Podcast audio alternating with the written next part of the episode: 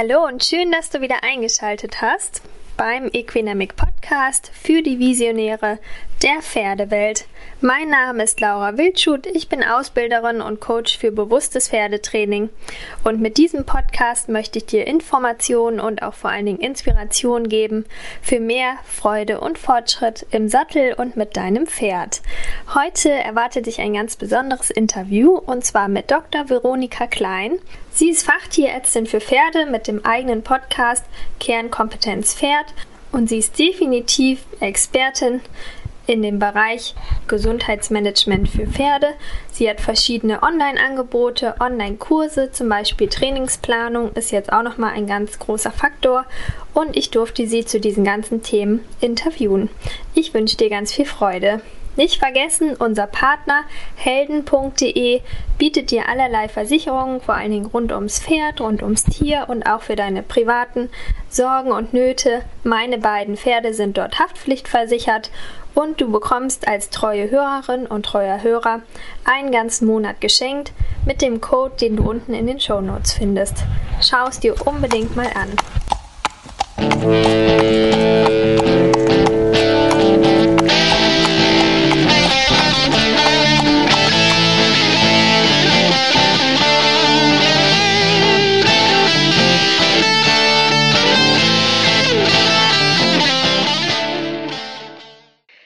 Hallo Veronika, herzlich willkommen im Equinamic Podcast. Ich freue mich natürlich mega, dass du heute mal mit dabei bist. Stell dich selber noch mal ganz kurz vor. Wahrscheinlich haben viele schon mal was von dir gesehen oder von dir gehört, aber wer bist du, wo kommst du her und was machst du? Ja, hallo Laura, vielen Dank für die Einladung hier im Podcast. Ist ja schön, wenn wir im Podcast immer mal hin und her switchen. Das freue ich mich immer, andere Podcaster in der Reiterwelt kennenlernen zu dürfen. Ja, wer bin ich? Ich bin Dr. Veronika Klein. Ich wohne im Moment in Ostwestfalen, also mitten in Deutschland und bin hauptberuflich Fachtierärztin für Pferde und da in einer Pferdefahrpraxis unterwegs. Und ja, bin natürlich persönlich in meinem Privatleben auch eng mit Pferden verbunden. Sprich, ich reite, meine Schwiegereltern züchten, mein Mann reitet natürlich auch.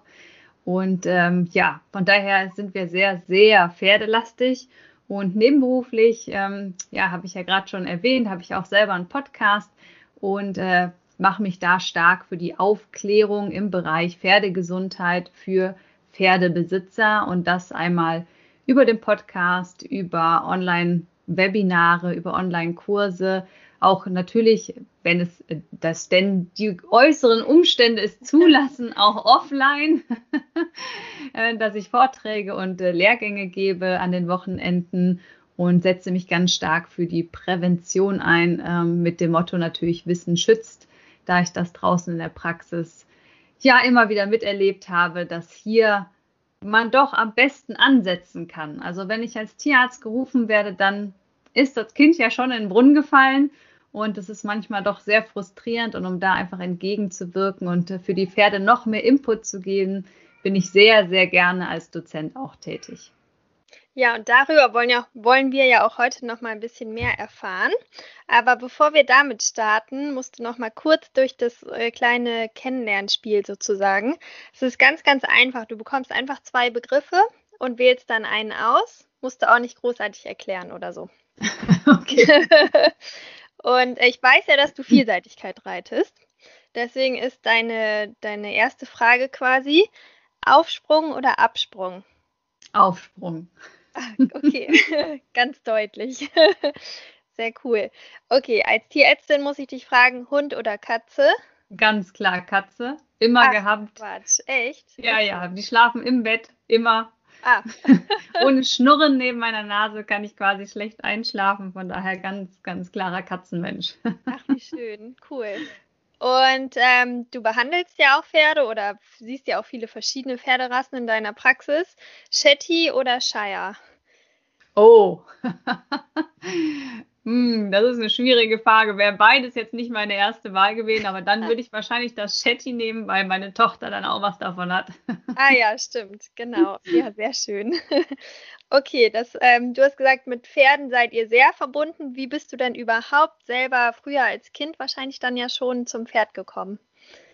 Ja, das ist eigentlich ganz witzig, weil meine Eltern haben gar nichts mit Pferden zu tun gehabt. Ah. Also so 0,0. Die sind beide aus München, also Urmünchner, sind also in der Stadt groß geworden, haben zwar draußen meinem Opa und Oma, die jetzt nicht mehr leben, aber die haben damals natürlich ein kleines Bauernhaus auf dem Land gehabt, wo man mal hingefahren ist. Aber also jetzt Landleben, Pferde, Reiten, das war für meine Eltern beide, hatte gar keinen Fokus, das gab es gar nicht bei denen. Und dann bin ich geboren worden und irgendwie muss ich wohl einen ziemlich starken Drang danach geäußert haben als Kind, dass ich gern aufs Pferd möchte. Und dann haben meine Eltern anscheinend sich doch breitschlagen lassen und ich gebe dann so die ersten Fotos, wo ich mit 3 Jahren quasi auf dem Pferd sitze und mein Vater, der gar keine Ahnung hat, mich durch die Gegend führt quasi. So schlumpfreitenmäßig. So hieß das bei uns immer, dass die Eltern mit den Kindern spazieren gehen auf den Chattis.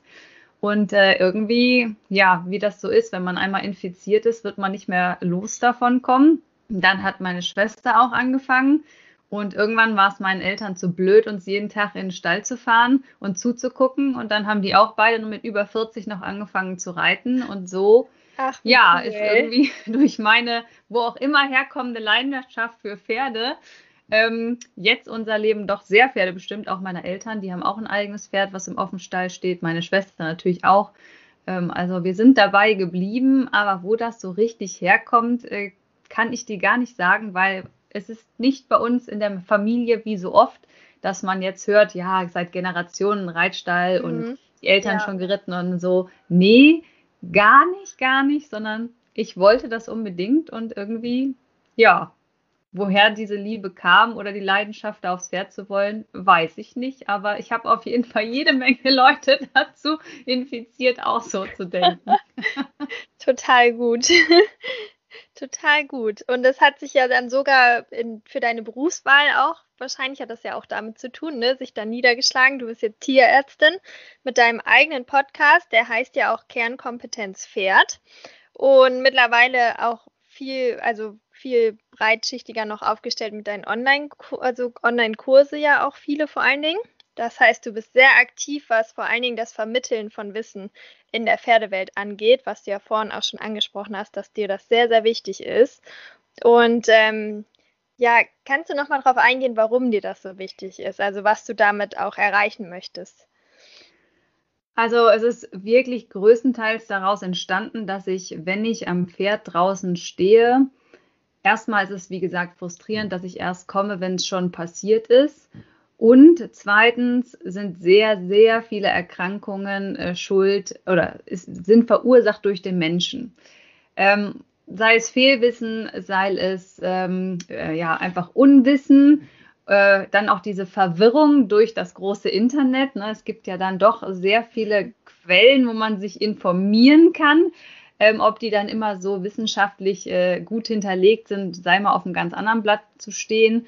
Und es ist eigentlich so ein bisschen wie beim Menschen, wenn man eine gesunde Lebensführung hat, dann ist man natürlich nachhaltig, fitter, vitaler und kann natürlich langfristig auch das Leben genießen und die Lebensqualität steigern. Und das sehe ich halt 1:1 auch so bei den Pferden.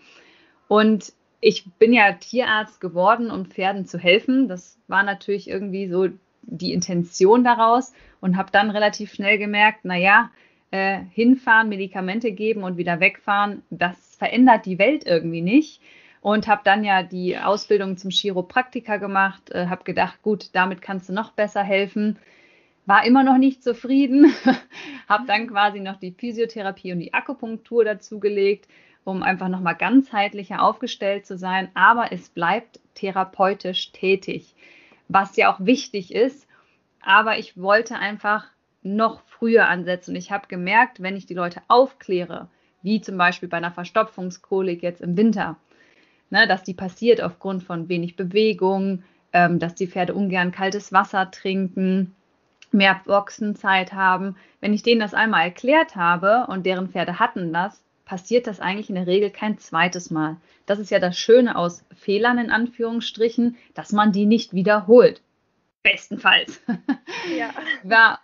Aber wenn ich natürlich erst den Schaden habe, um besser zu werden, leidet das Pferd unterm Strich. Und deswegen habe ich gemerkt, wenn ich in die Aufklärung gehe, dann verhindere ich doch ganz immens solche Probleme. Und diese gesunde Lebensführung hilft den Pferden viel mehr, als wenn ich komme und, wie gesagt, ein krankes Pferd behandle. Und ich kann viel mehr Leute erreichen, wenn ich natürlich online bin. Also gerade mit dem Podcast, das ist ja unfassbar, was das für eine Reichweite gebracht hat. Am Anfang war es eher so die Idee, die Pferdebesitzer, die ich betreue in der Praxis, zu versorgen mit mehr Wissen. Aber inzwischen hören das natürlich Tausende von Menschen und ich glaube, so viel Aufklärungsarbeit hätte ich nie leisten können, wenn ich das nur draußen am einzelnen Pferdebesitzer gemacht hätte.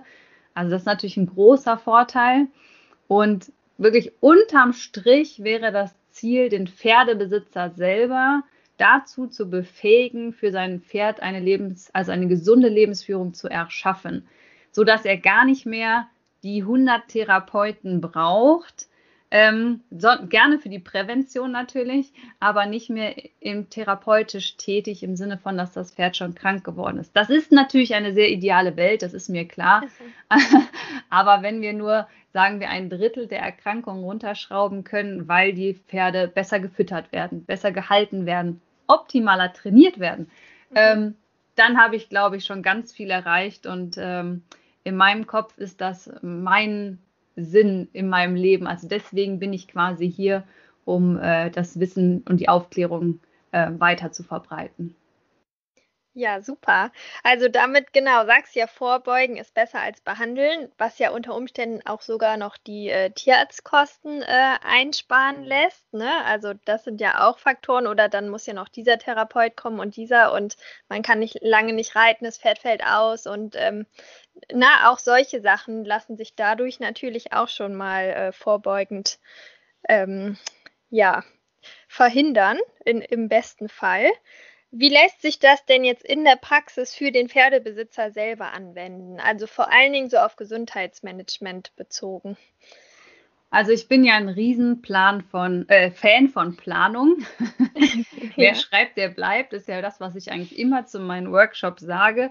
Und es fängt schon mal ganz einfach mit einem Vorsorgeplan an oder einem Trainingsplan. Optimalerweise beides. Wie oft hat man die Situation, dass jemand seine Impfung vergessen hat oder eigentlich gar nicht weiß, wie entwurmt wird, sondern einfach das übernimmt, was im Stall gemacht wird oder was der Nachbar sagt, aber ohne das so richtig zu hinterfragen. Und einen Vorsorgeplan, wo ich dann auch noch den Termin für den Sattler eintrage, vielleicht auch noch mal eine Futterration berechnen lasse, also die Futterration auf mein Training abstimme. Kriegt mein Pferd im Winter genau das gleiche Futter wie im Sommer? Das kann ja schon nicht sein, weil im Sommer gehen sie auf die Wiese. Dann muss ich das Futter natürlich anders aufstellen oder reduzieren sogar im Vergleich zu im Winter. Das heißt, wenn ich das im Jahresverlauf mir mal aufschreibe, in so einem Jahresplan, wo diese ganzen Faktoren, die für die Prävention wichtig sind, mal mit reinnehme, ich glaube, dann ist man schon richtig, richtig gut aufgestellt und man deckt auch seine Lücken auf, also wo man sieht, ach, hier könnte ich auf jeden Fall nochmal was verbessern für mich und mein Pferd. Das ist ja super, das ist ja keine Schande. Also nobody is perfect und ich merke auch an meinem Vorsorgeplan immer wieder, jetzt muss ich aber hier nochmal was umstellen oder da ist ein Thema, mit dem habe ich mich doch noch nicht tief genug beschäftigt. Also man bleibt ja lebenslanger Lerner für sein Pferd und ich glaube, so ein Vorsorgeplan, wo man schriftlich niederschreibt, was man macht, wie gesagt, sei es auch der Trainingsplan übers Jahr, dann glaube ich, hat man schon ganz viel für sein Pferd verändert, als wenn man einfach jeden Tag in den Stall geht und halt so macht, wie halt entweder alle machen oder wie es halt ja so gelaufen ist oder was der Bauch einem gerade sagt. Also ich glaube wirklich, diese Planung und Organisation der Präventionsmaßnahmen ist ein ganz großer Punkt. Und dann ein anderes Beispiel wäre zum Beispiel der Body Condition Score. Sprich, wenn ich als Pferdebesitzer weiß, wie ich den bestimme, kann ich ganz objektiv eruieren, ob mein Pferd im Übergewicht oder im Untergewicht ist oder ideal. Ja, da verlieren wir ja alle gerne so ein bisschen den Blick für. Ja. Ne? Also schnell denkt man, das Pferd ist zu dünn und zu dick sowieso nie. Und das macht zum Beispiel sehr, sehr viele Erkrankungen. Und wenn ich das einfach schon als Pferdebesitzer selber ertasten kann, diesen Body Condition Score, dass ich den wirklich objektiv an den Körperbereichen mir aufschreibe, dann bin ich auch schon einen ganzen Schritt weiter, statt dass jemand sagt, ach guck mal, der hat so einen Hängebauch, der ist ja total dick. Ja, der Bauch kommt ja gar nicht vor im Body Condition Score für den Ernährungszustand, weil da ja noch ganz viele andere Faktoren reinspielen, wie Bauchmuskulatur im Training. Das heißt, ich würde ja beim Ernährungszustand eher die Fettdepots im Bereich von Hals, Schulter, seitliche Brustwand und so weiter anschauen und gar nicht den Bauchumfang. Ich habe manchmal alte Pferde, die auf Diät gesetzt werden, weil die ja so einen Hängebauch haben. Der Rest vom Körper ist aber total abgemagert. Oh yeah. Die haben halt einen Hängebauch, weil sie nicht gearbeitet werden und viel Rauffutter fressen. Ist ja keine Schande. Also da kann man, glaube ich, also Vorsorgeplan, Trainingsplan schreiben und selber Body Condition Score bestimmen. Wenn man die 3 Punkte als Pferdebesitzer kann, ist man, glaube ich, schon ganz vorne dabei. Und wenn man noch eine Schippe drauflegen möchte, dann kann man auch noch einen Gesundheitscheck selber erlernen, also Puls, Atmung, Temperatur und so weiter, wo man jeden Tag kurz mal sehen kann, an objektiven Werten, ob es meinem Pferd gut geht oder nicht. Mhm. Ja. Ja, super. Das sind ja auch schon sehr viele praktische Tipps, mit die man sich als Pferdebesitzer unbedingt beschäftigen sollte. Und das Thema Trainingsplanung hast du angeschnitten. Dazu hast du ja jetzt auch nochmal ein neues Angebot kreiert oder es ist auch bei dir, glaube ich, nochmal so ein größerer Schwerpunkt jetzt geworden. Ich finde das total wichtig und mir ist das ja auch selber aufgefallen. Ich habe ja erst auch Bereiterin gelernt und da war halt das Training natürlich der Hauptschwerpunkt und dann dachte ich, ja, mache ich irgendwie noch was anderes und dann habe ich die Pferdephysiotherapie dazu gemacht und das dann angefangen und fand es aber total frustrierend auch, weil man dann halt dieses Pferd massiert hat und so weiter bearbeitet hat. Und es war aber, hat sich im Großen und Ganzen ja nicht viel geändert, weil meiner Meinung nach oft das Training auch einfach ein Problem ist. Und deswegen bin ich auch wieder beim Training gelandet sozusagen. Und du sagst ja auch, durch das strukturierte Training lässt sich halt viel für die Gesunderhaltung des Pferdes tun. Und wo siehst du hier noch konkret Verbesserungspotenzial? Also ich habe auch, du hattest einen ganz schönen Post zum Thema, wie viel Training oder wann ist es überhaupt Training? Ne? Ja. Also, das ist, glaube ich, auch schon irgendwie ein wichtiger Punkt. Was müssen halt wir Reiter, aber vielleicht auch die Trainer in dem Bereich nochmal besser machen? Also ich merke, dass es einfach mega große Unsicherheit bei allen gibt, was eigentlich Training ist. Deswegen ist dieser Post auch entstanden, weil ganz viele Leute Angst haben, ihre Pferde zu überfordern. Und es stimmt natürlich, wenn ich mein Pferd mangelhaft oder fehlerhaft trainiere, dann kommt es zu einer monotonen Belastung und dann natürlich zu den üblichen Verdächtigen wie Fesselträgerschaden, Sehnenschäden oder ähnliches. Es gibt schon einen Grund, warum die Krankheiten Nummer 1 in unserer Pferdepopulation Lahmheiten sind. Da kommt natürlich auch noch die Haltung dazu. Ne? Der Bewegungsmangel ist auch ein Riesenproblem, was immer wieder Schäden im Bewegungsapparat auslöst. Aber ich glaube, wenn man lernt, wie man sein Training einschätzt, sprich, habe ich jetzt mein Pferd überfordert oder unterfordert, dann ist man schon doch wieder weiter in dem Aufbau von einem Trainingsplan und da herrscht einfach ganz viel Unsicherheit. Und ich sehe immer die 2 Lager, also einmal Leute, die ihre Pferde 7 Tage die Woche richtig reiten und also im Sinne von stark reiten, lange reiten und meinen, dass sie dadurch, dass sie jeden Tag was mit dem Pferd machen, die besten Ergebnisse erzielen und dann rutscht mein Pferd natürlich in ein Übertraining, was schädlich ist für die Muskulatur. Das heißt, die trainieren und es wird überhaupt nicht besser. Das ist so das eine Lager. Das ist aber für mich aus meiner Perspektive, wo ich ja viele Freizeitpferde auch betreue in der Praxis, eher der seltenere Fall. Also viel öfters habe ich Pferde, die eher, ich sage es jetzt mal ganz ketzerisch, kaputt geschont werden. Ja, die machen viel zu wenig. Also ich muss schon 3-mal die Woche was mit meinem Pferd unternehmen, damit es denn auch körperlich die Leistung bringen kann. Und das Schlimmste, was passiert ist, jetzt ist ja gerade Schneesturm, ne? Wetter ist gerade nicht so Bombe die letzten Zeit, dann stehen die Pferde, sagen wir mal 2 Monate, meinetwegen auch im Offenstall, aber die stehen ja viel rum. Also die haben ja jetzt nicht viel Fläche und galoppieren hier lustig über die Wiese, sondern die Böden sind gefroren. Wenn man dann keinen Platz hat, wird es noch weniger. Ja, und dann kommt der Frühling und dann kommt der berühmte erste Sonntag mit schönem Wetter und dann geht man 3 Stunden ausreiten. Das ist einfach unfair. Das Pferd kann das nicht leisten, weil es natürlich nicht dementsprechend vorbereitet ist. Und ich glaube, 3 Punkte, die man sich immer bewusst machen muss, ist einmal, der Pferdekörper bringt eine natürliche Schiefe und eine Vorhandlastigkeit mit. Die muss natürlich ausgebessert werden oder, was heißt ausgebessert, aber das Pferd muss gerade gerichtet werden, damit dann keine Schäden am Bewegungsapparat passieren, wenn ich denn das Pferd nutzen möchte. Sei es jetzt in der Bodenarbeit, sei es in der Freiheitsdressur, sei es Working Equitation, sei es Dressur, Springen, das ist ja am Ende egal. Aber sobald ich das Pferd auf einem Kreisbogen bewege oder mich draufsetze oder über ein Hindernis springe, dann muss ich an der körperlichen Fitness arbeiten, damit die Vorhandlastigkeit und die natürliche Schiefe ausgeglichen werden. Zweiter Punkt ist natürlich, die natürliche Bewegung von 16 bis 18 Stunden eines Pferdes im Schritt mit Kopf unten auf Futtersuche über, sagen wir mal, 15, 20 Kilometer wird wohl keiner von unseren Pferden schaffen hier im Alltag. Ja. Das heißt, wir haben ja eine ganz andere Bewegung fürs Pferd geschaffen durch unsere Haltung, durch die Nutzung, als es eigentlich für den Bewegungsapparat vorgesehen ist. Das heißt, da ich das ja nicht gewährleisten kann, dieses natürliche Bewegungsbedürfnis, muss ich natürlich einen Ausgleich schaffen. Und da ich ja mehr trabe, mehr galoppiere, nicht nur geradeaus gehe, sondern auch mal auf dem Kreisbogen, wie gesagt, ist das so der zweite Punkt, warum ein Pferd Training benötigt, um gesund zu bleiben.